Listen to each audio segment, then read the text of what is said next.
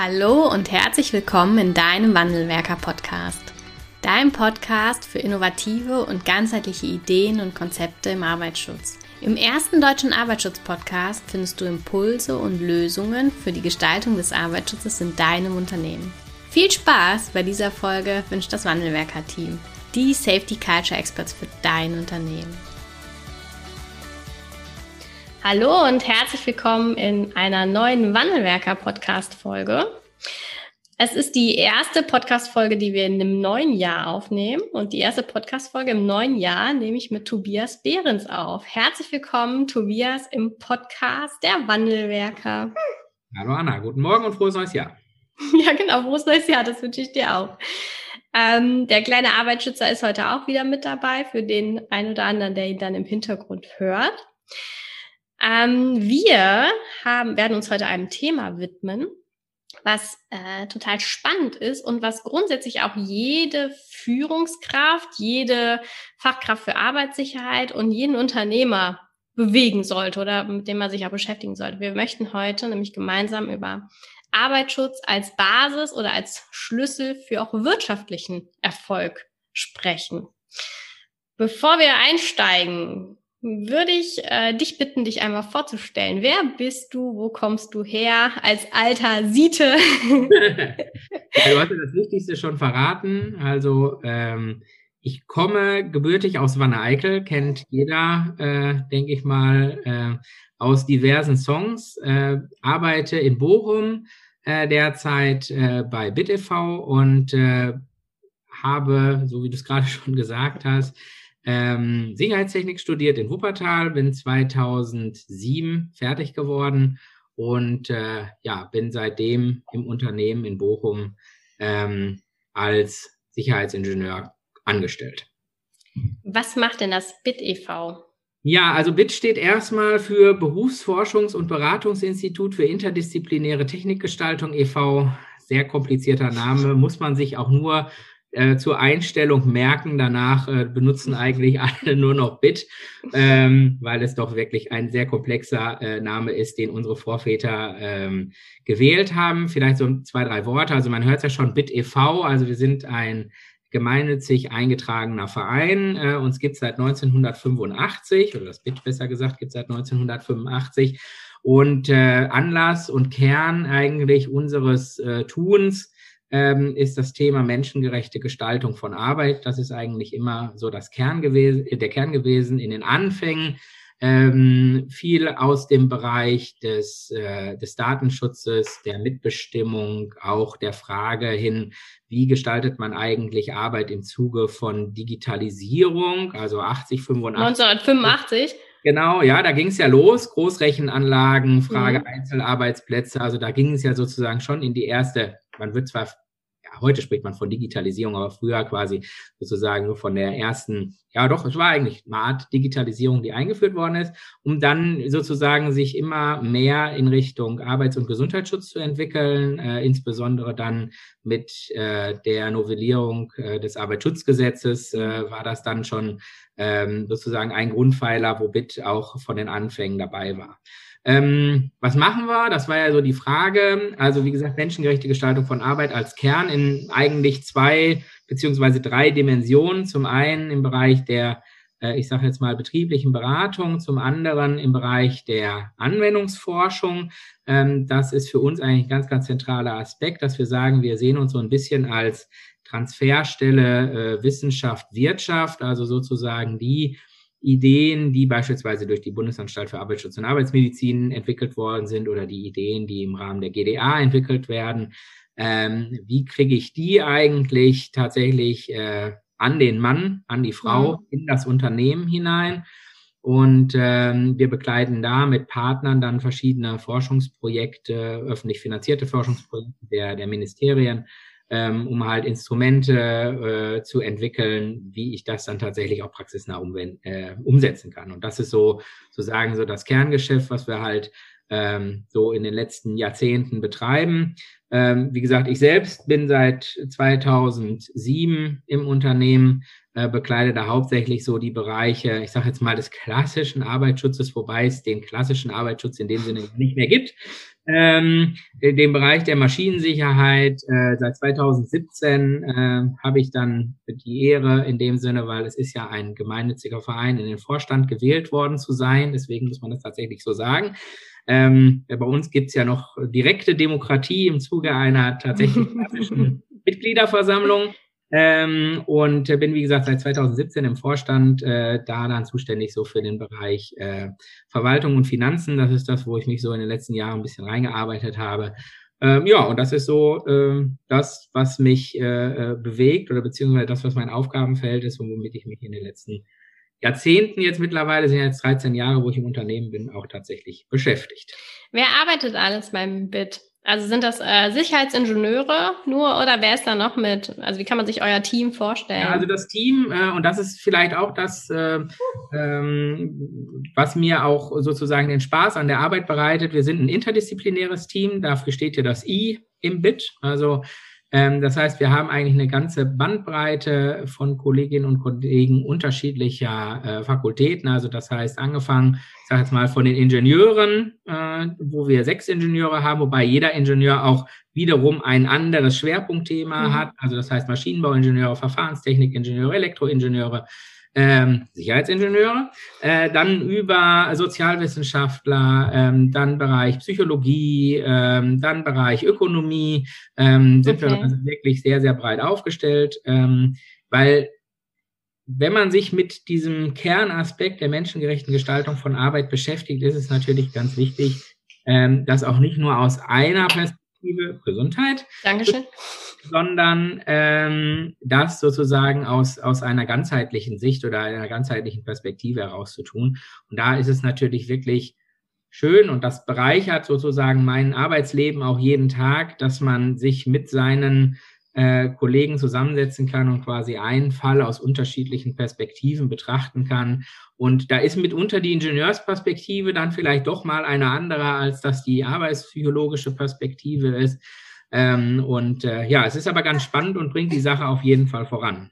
Hat manchmal so den Charme, dass man auch mal aneinander vorbeiredet, weil man eigentlich dieselben Worte verwendet, aber etwas anderes da hineininterpretiert. Aber das sind sozusagen die alltäglichen Herausforderungen, die man dann meistern muss.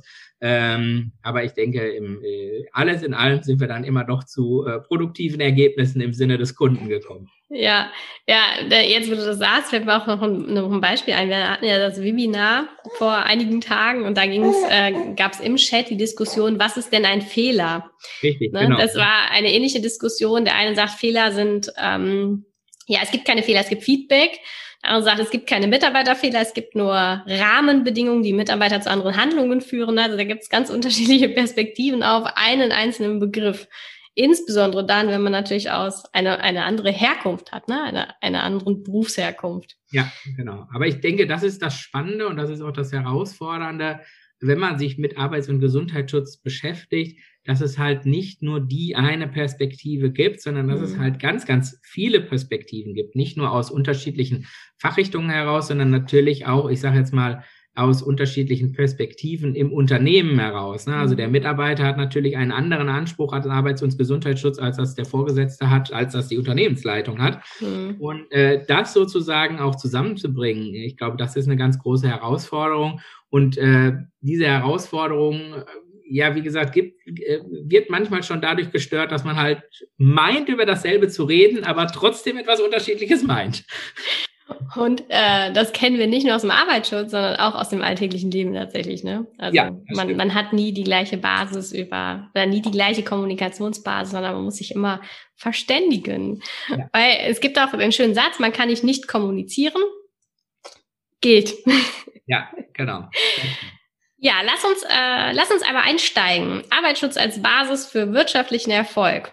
Kurzes Statement von dir, bevor wir dann auch in die einzelnen Aspekte des Arbeitsschutzes oder Instrumente des Arbeitsschutzes einsteigen. Genau, also das ist natürlich eine gewagte These und ich hoffe jetzt nicht, dass ich zig Zuschriften bekomme nach dem Motto, was erzählt der Behrens denn da für ein Mist? Also warum und wieso komme ich auf diese These? Einfach aufgrund der betrieblichen Erfahrungen, die wir gesammelt haben. dass wir einfach ganz unterschiedliche Unternehmen kennengelernt haben, die einfach den Stellenwert des Arbeits- und Gesundheitsschutzes unterschiedlich betrachten. Und so wie das auch in der Diskussion, du hast ja schon die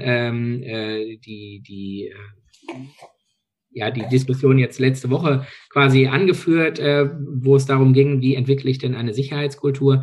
Und auch da hat man das ja quasi gemerkt. Also es gibt Unternehmen, die sehen das eher als, ich sage jetzt mal, Add-on oder als zusätzlichen Baustein. Und es gibt Unternehmen, die sagen, Arbeits- und Gesundheitsschutz ist eigentlich integraler Bestandteil unseres Handelns. Mhm. Und das zeichnet sich natürlich auch so ein bisschen in diesem Thema wirtschaftlichen Erfolg wieder, weil natürlich Arbeitsschutz per se kostet erstmal Geld. Das ist klar, ich muss investieren, aber ich bekomme natürlich durch die Gesunderhaltung meiner Mitarbeiter, und das heißt ja nicht nur sozusagen das Fernbleiben von Krankheiten, sondern das heißt ja auch, dass ich sozusagen dauerhaft meine Arbeitskraft möglichst gut zur Verfügung stellen kann, kriegt natürlich das Unternehmen auch sehr viel wieder, nämlich dass sozusagen die Mitarbeiter nahezu konstant leistungsfähig sind oder in Abhängigkeit vom Alter leistungsfähig sind. Und ich glaube, das ist so schon ein wichtiger Aspekt, den viele, wie gesagt, aus unserer Erfahrung heraus, es mag sein, dass Kollegen da andere Ideen oder andere Erfahrungen gesammelt haben, aus unserer Erfahrung heraus halt nicht unbedingt in allen Köpfen der Unternehmer verwurzelt sind, sondern dass halt quasi eher die Kostenseite gesehen wird und weniger die Ertragsseite. Wenn man jetzt mal sich so die großen Leitlinien oder die großen Ideen anschaut, nach dem Motto, was passiert eigentlich im Zuge eines demografischen Wandels einer Gesellschaft, dann ist es natürlich schon unheimlich wichtig, auch im Kontext Fachkräftemangel beispielsweise, das im Blick zu haben und zu sagen, okay, unsere Mitarbeiter sind nicht nur ein Kostenfaktor, sondern unsere Mitarbeiter sind natürlich die, die im Endeffekt etwas erwirtschaften. Und ich muss mich einfach als Unternehmer damit auseinandersetzen, diese Arbeitskräfte, die ich habe, die natürlich auch ein sehr großes Erfahrungswissen besitzen, so lange wie möglich und so gut wie möglich in meinem Unternehmen halte. Und du hast ja jetzt die Basis beschrieben, ne? Also Gesunderhaltung ist ja das eine, aber ich bin ja als Unternehmen deutlich wirtschaftlicher und auch deutlich innovativer unterwegs, wenn Mitarbeiter nicht nur gesund sind, sondern auch mit Freude, mit Motivation, mit Engagement bei der Sache sind. Ne? Ja, also genau. Das ist ja nur die Basis, die du beschrieben hast. Ne? Ja.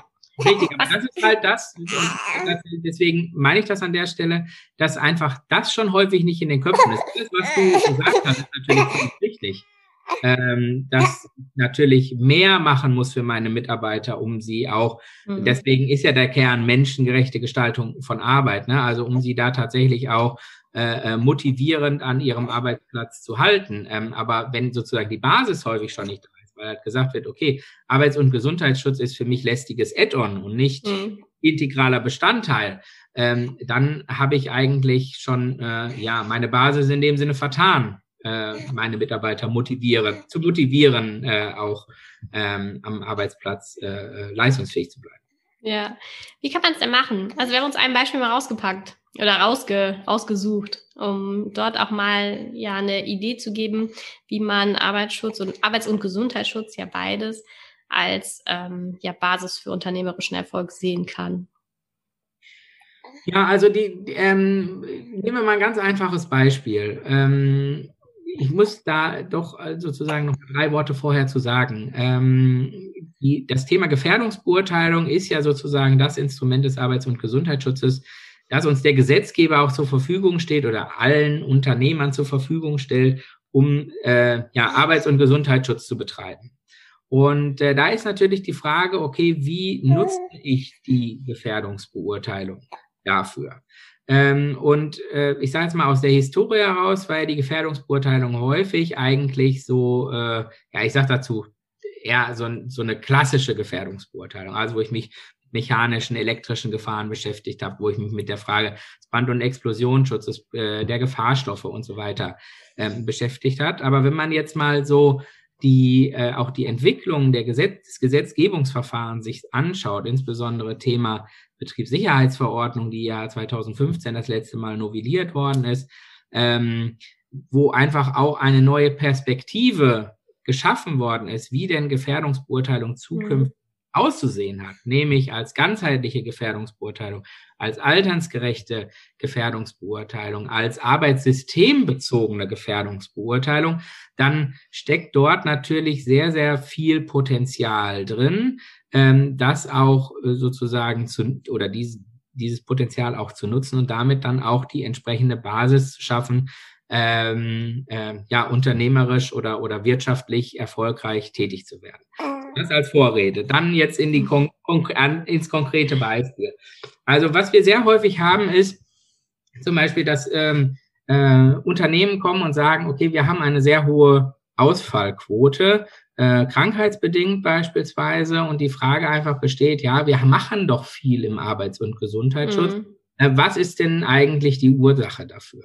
Und wenn man dann tatsächlich sich die Gefährdungsbeurteilung anschaut, dann findet man häufig diese klassischen Faktoren, aber was sehr häufig halt fehlt oder was einfach nur unzureichend betrachtet wird, ist die Frage, okay, was bedeutet denn sozusagen die Arbeitsbelastung konkret für den Mitarbeiter, auch im Sinne beispielsweise physischer und psychischer Belastung, die halt dann im Zuge der Gefährdungsbeurteilung fehlen. Und das sind einfach so Aspekte, wo der Gesetzgeber eigentlich die Grundlagen gelegt hat, die aber häufig in den Unternehmen nicht angekommen sind oder noch nicht umgesetzt worden sind, wo man dann sagt, okay, wenn ich jetzt systematisch vorgehe und sage, ich erweitere meine Gefährdungsbeurteilung dahingehend, dass ich mich genau mit diesen Faktoren beschäftige, also die physischen Faktoren, die psychischen Faktoren hinzunehme, auch das verknüpfe beispielsweise mal mit einer Altersstrukturanalyse und sage, okay, wie ist denn mein Unternehmen aufgestellt in bestimmten Bereichen? Was bedeutet das in 5 Jahren? Was bedeutet das in 10 Jahren?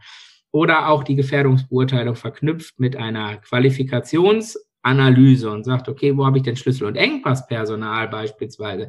Dann kriege ich ein Konzept oder dann kriege ich einen Zusammenhang zwischen Gefährdungsbeurteilung, Altersstrukturanalyse, Qualifikations- oder Qualifikationsbedarfsanalyse, die mir schon ganz, ganz viel Potenzial aufzeigt, wo ich denn unternehmerisch handeln kann, also innerbetrieblich handeln kann oder handeln muss, um dafür zu sorgen, dass meine Mitarbeiter entsprechend gesund erhalten werden, ihre Potenziale genutzt werden, auch entsprechend sie sich weiterentwickeln können, dementsprechend sich natürlich auch, ich sage jetzt mal, die innerbetriebliche Kultur verändert und das im Endeffekt natürlich dann auch zum unternehmerischen Erfolg führt. Das ist, ich sage jetzt mal, in der Theorie natürlich leicht gesagt, also wenn wir allein das Thema Beleuchtung nehmen, ne, wo einfach arbeitswissenschaftlich oder arbeitsmedizinisch bekannt ist, dass Mitarbeiter über 50 beispielsweise die doppelte Beleuchtungsstärke benötigen wie jüngere Kollegen, um dieselbe Sehleistung zu erzielen, dann ist das in der Praxis natürlich häufig nicht so gut umsetzbar. Ne? Also ich sag mal, im Einzelbüro geht das noch mit Arbeitsplatzbeleuchtung, dimmbarer Beleuchtung und so weiter. Wenn ich allerdings an große Produktionshallen denke, ist das halt nicht so einfach mit unterschiedlicher Beleuchtung, weil es ja auch sehr schwierig ist, beispielsweise auf die erste Schicht nur die Jüngeren zu stecken, um dann die Beleuchtungsstärke runterzudrehen und auf die zweite Schicht die Ältere, da kann ich sie dann hochdrehen. Das ist natürlich in der Praxis nicht umsetzbar, sondern da muss ich dann wirklich individuelle Maßnahmen finden, um den Belangen entsprechend entgegenzukommen. Aber ich glaube, das Grundproblem an der Stelle ist tatsächlich, das erstmal bewusst zu machen. Weil wenn ich im Rahmen der Gefährdungsbeurteilung gar nicht mit diesen Fragen auseinandersetze, sondern sagen, ja, Gefährdungsbeurteilung haben wir, steht was drin zur Mechanik, steht was drin zu Verkehrswegen, steht was drin zur Elektrik, dann habe ich zwar meine entsprechende Pflicht erfüllt oder meine Rechtssicherheit erzielt, aber sie bringt mich dementsprechend nicht weiter, sondern das Potenzial, was quasi in der Gefährdungsbeurteilung drinsteckt, ist in diesem Fall dann nicht erfüllt.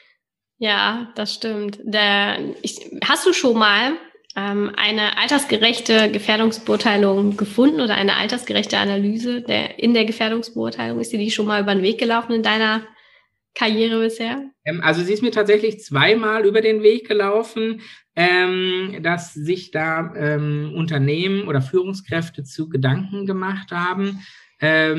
Allerdings ist halt 2 von, ich sag mal, einigen 100, die ich bisher gesehen habe, natürlich eine sehr, sehr magere Ausbeute.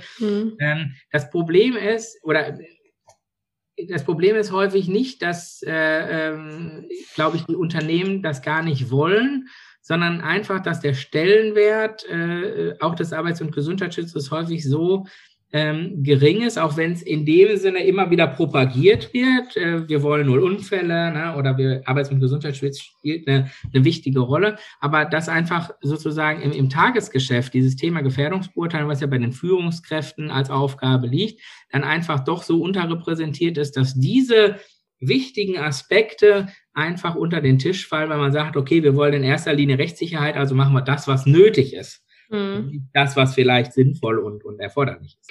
Wir haben ja jetzt einige Aspekte aus der Gefährdungsbeurteilung schon mit aufgeführt, die dort mit Berücksichtigung finden müssten, ne? Damit, dass es eine ganzheitliche oder systematische Analyse wird. Wie kann man denn den Prozess verändern, sodass dann die Basis auch oder dass die Gefährdungsbeurteilung eine Basis für den wirtschaftlichen Erfolg sein kann? Weil ich glaube, vielleicht noch einen Satz, ne? Man kennt alle die Gefährdungsbeurteilungen, die am Tisch zwischen Sicherheitsingenieur und Führungskraft erstellt werden.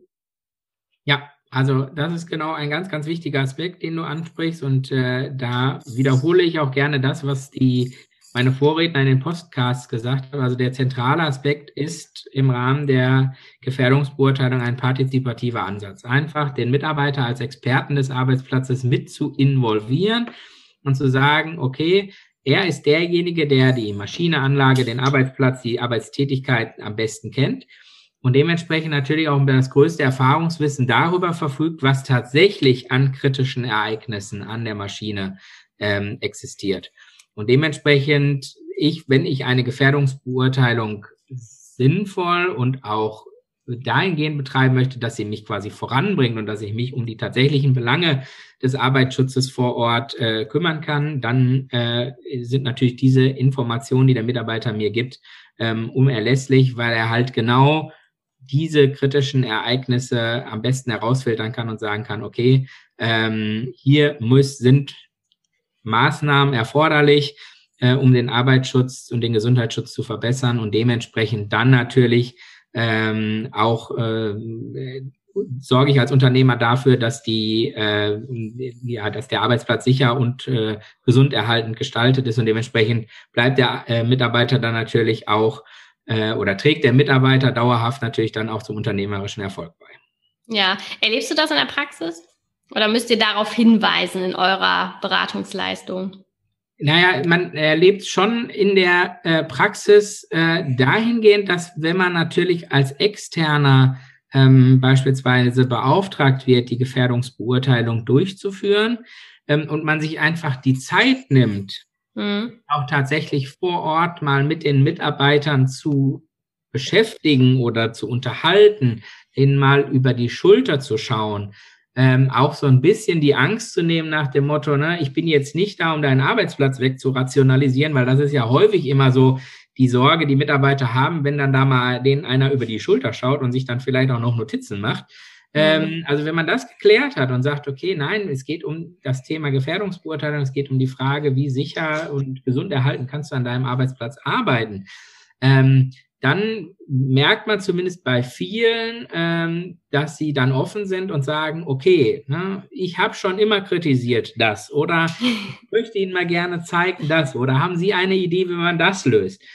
Also das heißt, ich glaube, wenn Unternehmen das ernsthaft betreiben oder ernsthafter betreiben wollen, dahingehend, dass sie die Mitarbeiter tatsächlich einbeziehen, dann ist auch das Ergebnis einfach so, so zielgerichteter, dass ich meine Maßnahmen sehr viel besser auf die entsprechende Arbeitssituation abstimmen kann. Ich weiß, dass jetzt insbesondere viele Führungskräfte und auch die Fachkräfte wahrscheinlich aufschreien werden und sagen, mein Tag hat sowieso schon mehr als 8 Stunden. Wenn ich mir jetzt noch die Zeit nehmen soll, einmal meine Mitarbeiter zur Gefährdungsbeurteilung zu befragen, dann brauche ich einen 72-Stunden-Tag. Das kann ich nachvollziehen. Das ist vielleicht den Vorteil, den wir als Externe haben, dass wir natürlich spezifisch für diese Tätigkeit quasi angefragt werden und dementsprechend auch die Zeit haben oder die Zeit, muss man ja ehrlicherweise sagen, auch bezahlt bekommen, uns das vor Ort anzuschauen. Aber ja, du hast aber schon den... Halt genau dieser Konflikt, ne, den ich irgendwie lösen muss, wo ich sagen will, ja, natürlich kann ich Gefährdungsbeurteilung rechtssicher gestalten, aber oder ich gestalte Gefährdungsbeurteilung so zielspezifisch, dass sie mir halt dann tatsächlich auch in meinem unternehmerischen Handeln weiterhilft. Ja. Und das ist dieser Balanceakt, den ich halt als Unternehmer entscheiden muss. Und ich bin mir sicher, dass die Zeit, also ja, ich verstehe auch die Perspektive, dass natürlich der eine oder andere sagt, die Zeit habe ich nicht, aber ich bin mir sicher, dass die Zeit, die man dort in die Gefährdungsbeurteilung investiert, und du hast ja gerade den Idealzustand sehr schön beschrieben, ne? Dass der Mitarbeiter sagt, das wollte ich Ihnen schon immer mal zeigen, ne? Das können wir das nicht irgendwie anders lösen, das ist ja schon der Idealzustand. Genau. Die Zeit, die ich dort investiere, die muss ich an anderen Stellen nicht investieren oder bekomme ich dann doppelt und dreifach über gesunde Mitarbeiter, über bessere Arbeitsprozesse etc. zurück. Also es ist kein Verlust, glaube ich nicht. Ja, ich glaube es auch nicht, aber es ist natürlich sozusagen sehr schwierig, da auch Unternehmensleitungen oder auch Vorgesetzte davon zu überzeugen, dass das tatsächlich so ist.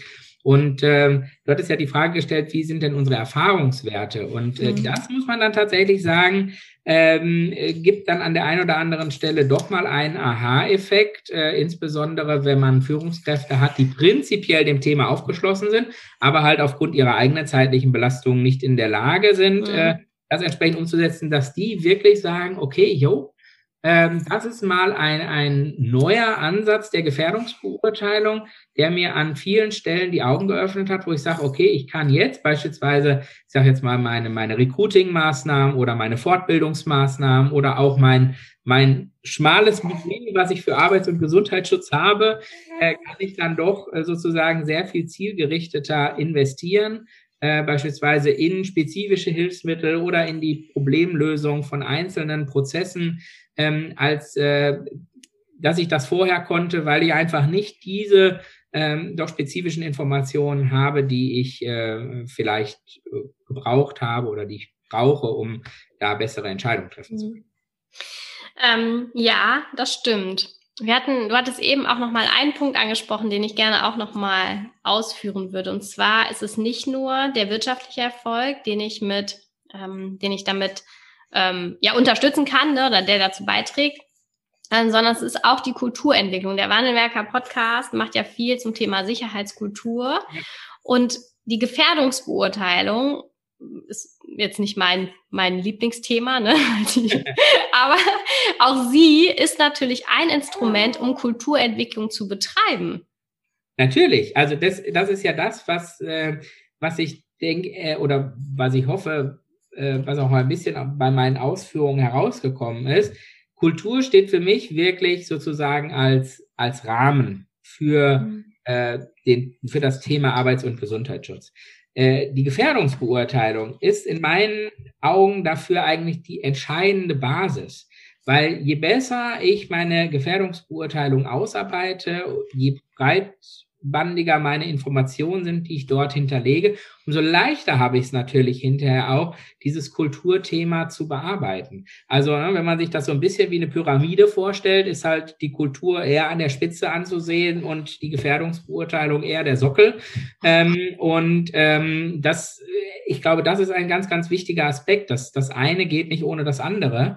Und deswegen einfach mein Plädoyer dafür, ja, Unternehmenskultur oder Sicherheitskultur ist natürlich ein ganz, ganz zentraler Aspekt, auch im Hinblick auf das Thema Nullunfälle, auch im Hinblick auf die Frage, welche Werte habe ich denn in meinem Unternehmen.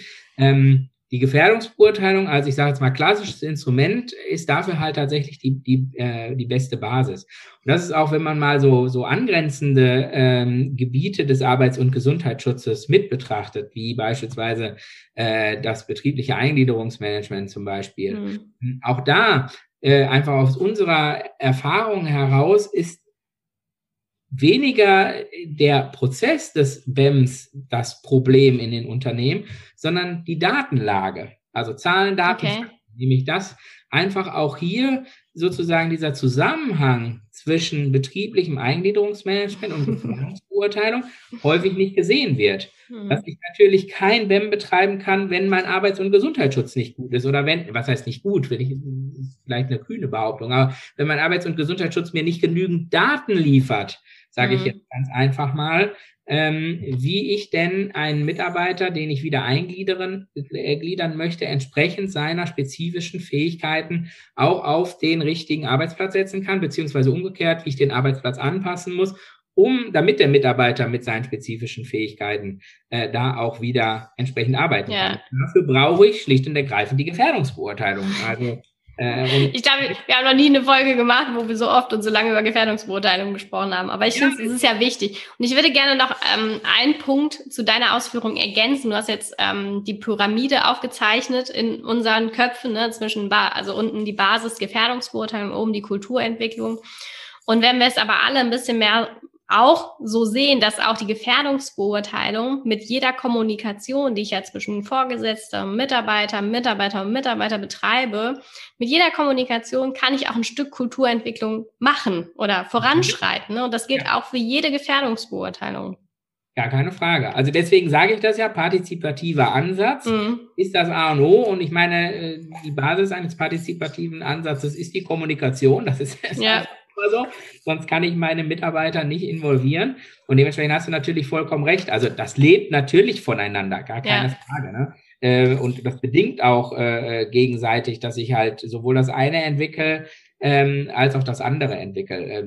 Wie gesagt, nur weil du es gerade ja so schön gesagt hast, es gab keine Folge, wo wir so viel über Gefährdungsbeurteilung weil ich einfach denke, es ist das unterschätzte Instrument des Arbeits- und Gesundheitsschutzes. Also ne, wenn ich mich sozusagen da tatsächlich drauf fokussiere, da ein bisschen mehr Zeit zu investieren, dann habe ich es bei allem anderen leichter, weil es einfach sozusagen voneinander abhängig ist. Ja. Das ist der Hintergrund. Ich würde gerne, bevor wir zum Abschluss kommen, noch auf einen Punkt eingehen. Und zwar hast du ausgeführt, dass der Stellenwert des Arbeitsschutzes oder Arbeits- und Gesundheitsschutzes, wenn wir beide mit reinnehmen, in vielen Unternehmen jetzt nicht der beste ist. Ja. Was können wir denn aus deiner Perspektive machen, dass wir da einen Aufwind erleben? Tja, das ist natürlich wirklich eine schwierige Frage, die so ad hoc gar nicht zu beantworten ist, weil natürlich, ich denke, in vielen Köpfen oder gerade auch bei den größeren Konzernen spielt natürlich Arbeits- und Gesundheitsschutz eine wichtige Rolle.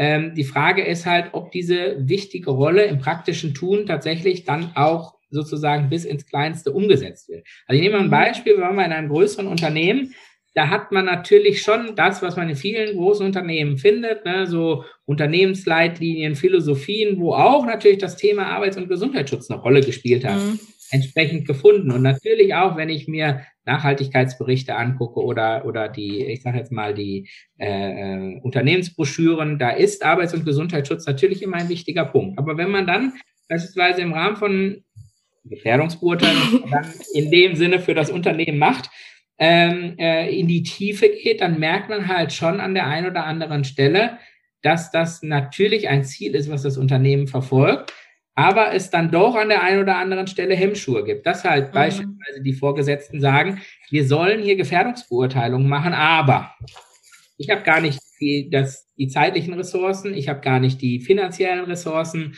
und so weiter, um das auch tatsächlich sinnvoll betreiben zu können. Das heißt also, da gibt es schon eine gewisse Diskrepanz. Deswegen im Hinblick darauf, wie man das entsprechend auch umsetzen kann, wäre es mir einfach ganz wichtig, dass man es halt sich nicht nur auf die Fahnen schreibt, sondern dann tatsächlich auch bis zum Mitarbeiter runter, also bis in die letzte Instanz auch tatsächlich durchhalten kann. Es wird viele Unternehmen geben, das muss ich vielleicht an der Stelle nochmal klarstellen, die das auch tun. Also es wäre vermessen zu sagen, das macht keiner. Und wir als BIT sind auch eher im Mittelstand tätig, als dass wir jetzt in den Großunternehmen sind. Und ich glaube einfach auch, dass Großunternehmen da sehr viel mehr Potenzial haben, das auch tatsächlich bis zum kleinen Mann in Anführungsstrichen umsetzen zu können.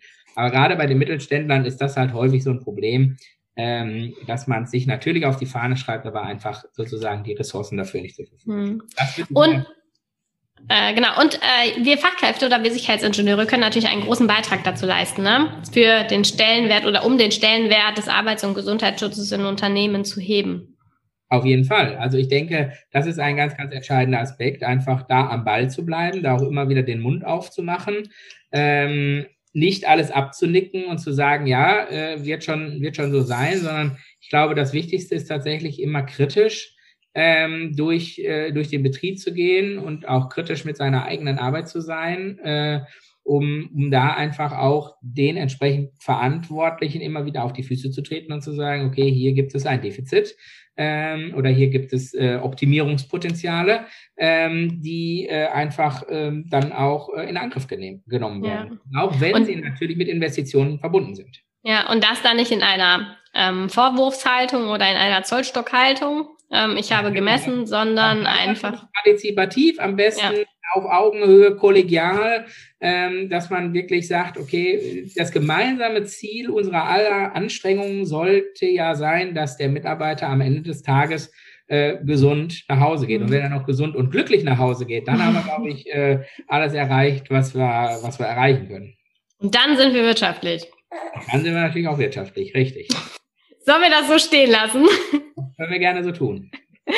Lieber Tobias, ich danke dir ganz herzlich für dein Interview, dass du Gast unseres Podcasts warst und du warst auch schon Teil unserer Safety Masterclass. Auch ja. Dafür Dankeschön. Also, aber wir sind jetzt tatsächlich für die ersten Monate schon fast voll wieder. Es hat da auch nochmal einen großen Zusturm gegeben. Danke dir für dein Interview, für deinen Input und wir wünschen dir weiterhin so viel Freude beim BIT, wie du es bisher in den 13 Jahren gehabt hast. Ja, vielen Dank. Tschüss. Tschüss.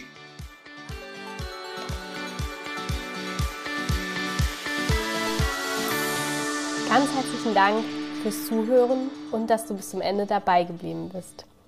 Wenn dir der Podcast gefallen hat, freuen wir uns über eine Bewertung von dir. Wenn du keine Folge mehr verpassen willst, abonniere einfach unseren Wandelwerker-Kanal.